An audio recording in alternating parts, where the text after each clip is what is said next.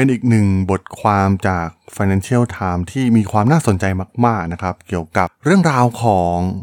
One Man State and Company ซึ่งมันก็คล้ายๆกับรูปแบบเผด็จการที่เราได้เห็นกันในทุกวันนี้นะครับ ทั้งการปกครองประเทศ ตัวอย่างเช่นในประเทศจีนใน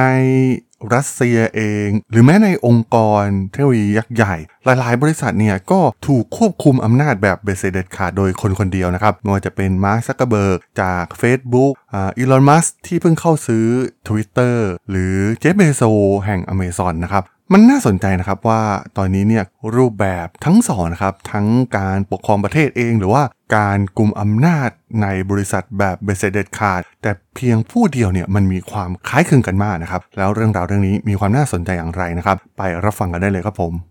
You are listening to Geek Forever podcast. Open your world with technology.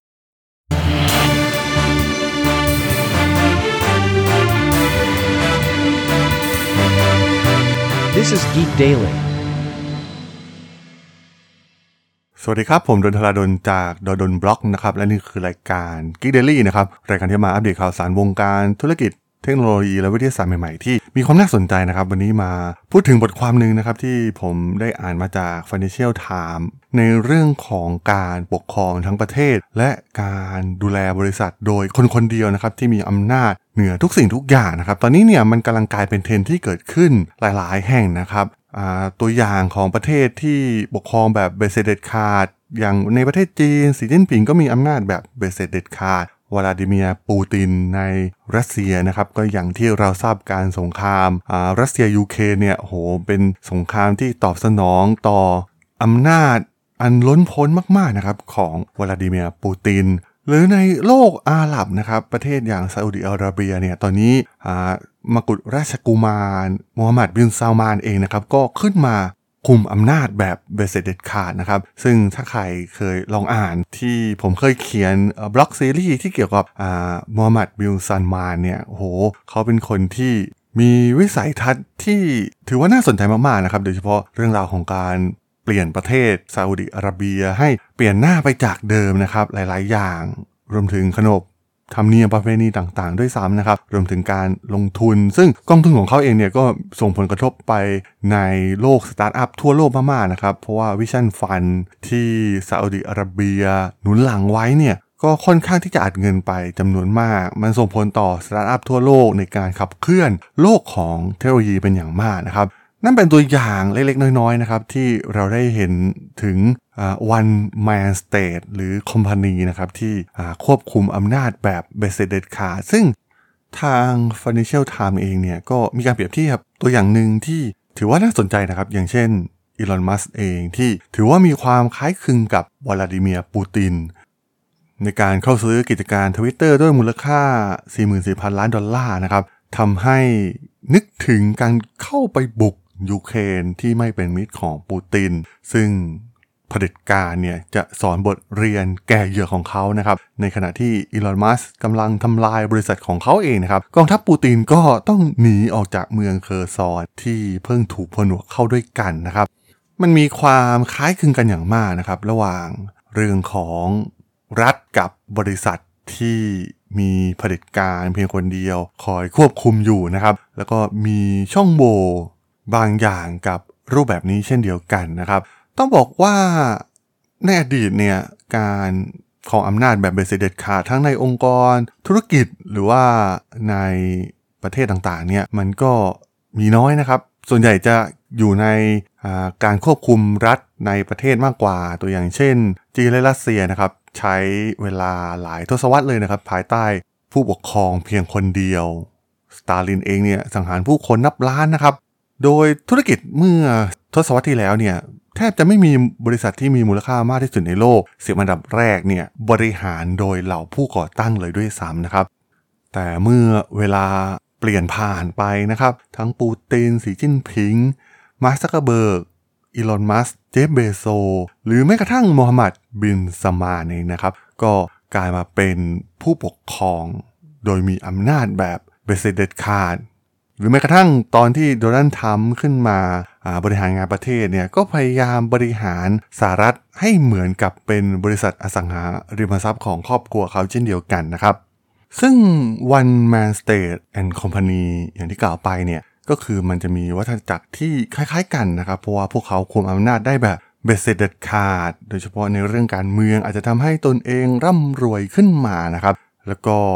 มีความคล่องตัวมากกว่าในการปกครองคนที่อยู่ด้านล่าง ตัวอย่างเช่น ปูตินเองก็ทำให้รัสเซียมีเสถียรภาพออกมาก ๆ นะครับมาซาเบิร์กเองสามารถควบคุมอำนาจในเรื่องการถือหุ้นได้แบบเบ็ดเสร็จเด็ดขาดนะครับ ไม่มีใครสามารถนำเขาออกจากตำแหน่งได้ แม้แต่ถูกวิจารณ์มากมายขนาดไหนอีลอนมัสก์เองเนี่ยก็ กลายเป็นยอดอัจฉริยะนะครับ สามารถทำหลากหลายธุรกิจได้ประสบความสำเร็จนะครับ แต่ว่าคนพวกนี้ก็มีอีโก้ที่สูงมากๆเช่นเดียวกัน รวมถึงเมื่อเสพติดกับอำนาจนะครับ ความมั่นใจในตัวเอง มันก็จะยิ่งเพิ่มมากขึ้น ไม่ฟังเสียงอื่นใดนะครับ แม้คนพยายามที่จะทักท้วงทั้งเรื่องการเมืองเองนะครับ หรือเรื่องการดำเนินนโยบายทางธุรกิจที่เกี่ยวข้องกับบริษัทนะครับ บางครั้งอาจจะมีการดำเนินธุรกิจที่ผิดพลาดนะครับ แต่ว่าด้วยการที่มีอำนาจแบบเบสเด็ดขาดแบบนี้เนี่ยก็ทำให้พวกเขาเหล่านี้เนี่ยไม่ค่อยเชื่อนะครับว่าการตัดสินใจของตัวเองเนี่ยมีความผิดพลาด ตัวอย่างเคสง่าย ๆนะครับก็คือ มาร์คซักเคอร์เบิร์กเองในการตัดสินใจที่จะไปลุยในโลกของเมตาเวิร์สแบบเต็มที่นะครับ ทุ่มเงิน มหาศาล มันก็ยังไม่มีอนาคตที่แน่นอนเท่าไหร่นะครับ ว่ามันจะประสบความสำเร็จหรือไม่ แต่ตอนนี้เนี่ยก็มีเหล่านักลงทุนเอง หรือว่าคนภายในบริษัทก็มีการเข้าไปทักท้วงวิสัยทัศน์นี้นะครับ ไม่ควรทุ่มเททรัพยากรเข้าไปมากจนเกินไป เหมือนที่มาร์คซักเบิร์กกำลังทำอยู่ เพราะว่ามันอาจจะส่งผลในระยะยาวกับบริษัททั้งที่ บริการหลักของพวกเขาอย่าง Facebook อย่าง Instagram เอง ที่กำลังเจอปัญหาลุมเล้ามากมายนะครับในตอนนี้โดยคู่แข่งคนสำคัญอย่าง TikTok เองเนี่ยก็เข้ามาแย่งชิงส่วนแบ่งการตลาดรวมถึงปรับเปลี่ยนพฤติกรรมของคนนะครับโดยเฉพาะคนรุ่นใหม่ที่เป็นฐานผู้ใช้งานที่สำคัญมาก ๆ ของ Facebook อีลอน มัสก์เองที่เพิ่งเข้ามาควบคุมทวิตเตอร์นะครับ ก็ดูจะมั่นใจมากจนเกินไปในเรื่องของการดำเนินกลยุทธ์ทางด้านธุรกิจ ตัวอย่างเช่นการปลดคนงาน การปรับฟีเจอร์ต่างๆ มาดูเละเทะไปหมดนะครับ ในตอนนี้ Twitter เองไม่เหมือนเดิมอีกต่อไปแม้ จะมีความพยายามจากอีลอน มัสก์ที่จะปรับปรุงให้ธุรกิจมันสามารถยืนระยะอยู่ได้ แต่ก็ต้องแลกมาด้วยอะไรหลาย ๆ อย่างนะครับ โดยเฉพาะเราพนักงานที่ถือว่าเป็นกำลังสำคัญก่อนหน้านี้ในการผลักดันทวิตเตอร์มาจนถึงทุกวันนี้นะครับ แต่ว่าก็อย่างที่กล่าวไปนะครับ การที่ทุกอย่างถูกควบคุมโดยเบสเด็ดขาด โดยอีลอน มัสเอง เขาก็สามารถที่จะตัดสินใจทำอะไรบ้า ๆ ก็ได้นะครับ หลาย ๆ ครั้งเนี่ยอีลอน มัสก็ไม่ได้ดูเหมือนคนฉลาดสักเท่าไหร่นะครับ แต่ว่าหลายๆ อย่าง ประวัติที่ผ่านมาเนี่ยเขาอาจจะประสบความสำเร็จค่อนข้างสูงนะครับ จากทั้ง Tesla ทั้ง SpaceX หรือบริการอื่นๆอีกมากมายนะครับ ที่เขาก่อร่างสร้างขึ้นมา และการหยุดรูปแบบเผด็จการเหล่านี้เนี่ยมันก็เป็นเรื่องที่ค่อนข้างยากนะครับมาร์คเบิร์กเองเนี่ยก็มีอิสระที่จะใช้เงินของผู้ถือหุ้นนะครับ เพราะว่าตัวเขาเองเนี่ยมีสิทธิ์ในการควบคุมในการออกเสียงของบอร์ดของ Facebook เอง เช่นเดียวกับปูตินนะครับ ควบคุมรัสเซียได้อย่างเบ็ดเสร็จเด็ดขาดในขณะที่อีลอนมัสก์เข้า take กิจการนะครับควบคุมคณะกรรมการของทวิตเตอร์ไล่ CEO คนเก่าออกไป ไล่บอร์ดบริหารคนเก่าออกไปได้หมดนะครับ ซึ่งมันกลายเป็นอำนาจที่ทรงพลังมาก ๆ นะครับ ที่ทำให้พวกเขาเนี่ยอาจจะทำหลาย ๆ อย่างประมาทไปหน่อย ทั้งหมดทั้งมวลเนี่ยมันก็แสดงให้เห็นว่าตอนนี้เนี่ยมันเกิดรูปแบบนี้ขึ้นมานะครับก็คือรูปแบบเผด็จการในแวดวงธุรกิจหลาย ๆ บริษัทเนี่ยก็เริ่มที่จะทำตามแนวโน้มนี้นะครับโดยเฉพาะบริษัทสตาร์ทอัพยุคใหม่ ๆ เนี่ยต้องการควบคุมอำนาจแบบเบ็ดเสร็จเด็ดขาด โดยการออกหุ้นในรูปแบบคาร์ดนะครับที่สามารถ ควบคุมบอร์ดต่างๆ แล้วก็ตัดสินใจได้ โดยที่พวกเขาเนี่ยไม่ถูกบีบแม้แต่น้อยนะครับ เพราะว่าไม่มีใครมีอำนาจมากกว่าพวกเขานั่นเองนะครับ ซึ่งองค์กรในตอนนี้เนี่ยมันก็เริ่มผิดปกติไปมากแล้วนะครับ แต่ว่าหากเราดูองค์กรที่ประสบความสำเร็จอย่าง Apple เองนะครับสตีฟจ็อบส์เนี่ยอาจจะทำในสิ่งที่คล้ายๆกับมาร์คซักเบิร์กอีลอน มัสเจฟ เบโซทำนะครับ แต่ว่าสุดท้ายแล้วปัจจุบันเนี่ย Apple ก็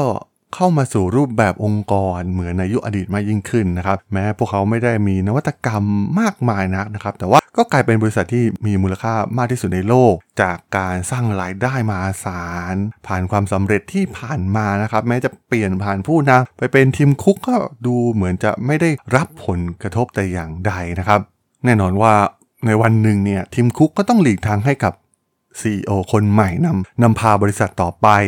แต่ถ้าหากไปดูบริษัทอย่างบริษัทของอีลอนมัสเองเนี่ยลองจินตนาการว่าเมื่ออีลอนมัสไม่อยู่เนี่ยพวกเขาจะขับเคลื่อนธุรกิจของพวกเขาไปได้อย่างไรนะครับ มันเป็นสิ่งที่น่าสนใจมากกับองค์กรรูปแบบเผด็จการเหล่านี้ที่กำลังเกิดขึ้นนั่นเองครับผมสำหรับเรื่องราวของ One Man State and Company ใน EP นี้เนี่ยผมก็ต้องขอจบไว้เพียงเท่านี้ก่อนนะครับสำหรับเพื่อนๆที่สนใจเรื่องราวทางธุรกิจ เทคโนโลยีและวิทยาศาสตร์ใหม่ๆ ที่มีความน่าสนใจก็สามารถติดตามมาได้นะครับ ทางช่อง Geek Forever Podcast ตอนนี้ก็มีอยู่ในแพลตฟอร์มหลักๆ ทั้ง Podbean Apple Podcast Google Podcast Spotify YouTube แล้วก็จะมีการอัปโหลดลงแพลตฟอร์ม Blockdit ในทุกๆ ตอนอยู่แล้วด้วยนะครับ ถ้ายังไงก็ฝากกด Follow ฝากกด Subscribe กันด้วยนะครับ แล้วก็ยังมีอีกช่องทางหนึ่งในส่วนของ Line แอดที่ a t r a d o n t h a R A D H O L สามารถแอดเข้ามาพูดคุยกันได้นะครับ ผมก็จะส่งสาระดีๆพอดแคสต์ดีๆ ให้ท่านเป็นประจำอยู่แล้วด้วยนะครับ ถ้าอย่างไงก็ฝากติดตามทางช่องทางต่างๆ กันด้วยนะครับสำหรับใน EP นี้เนี่ยผมต้องขอลากันไปก่อนนะครับ เจอกันใหม่ใน EP หน้านะครับผม สวัสดีครับ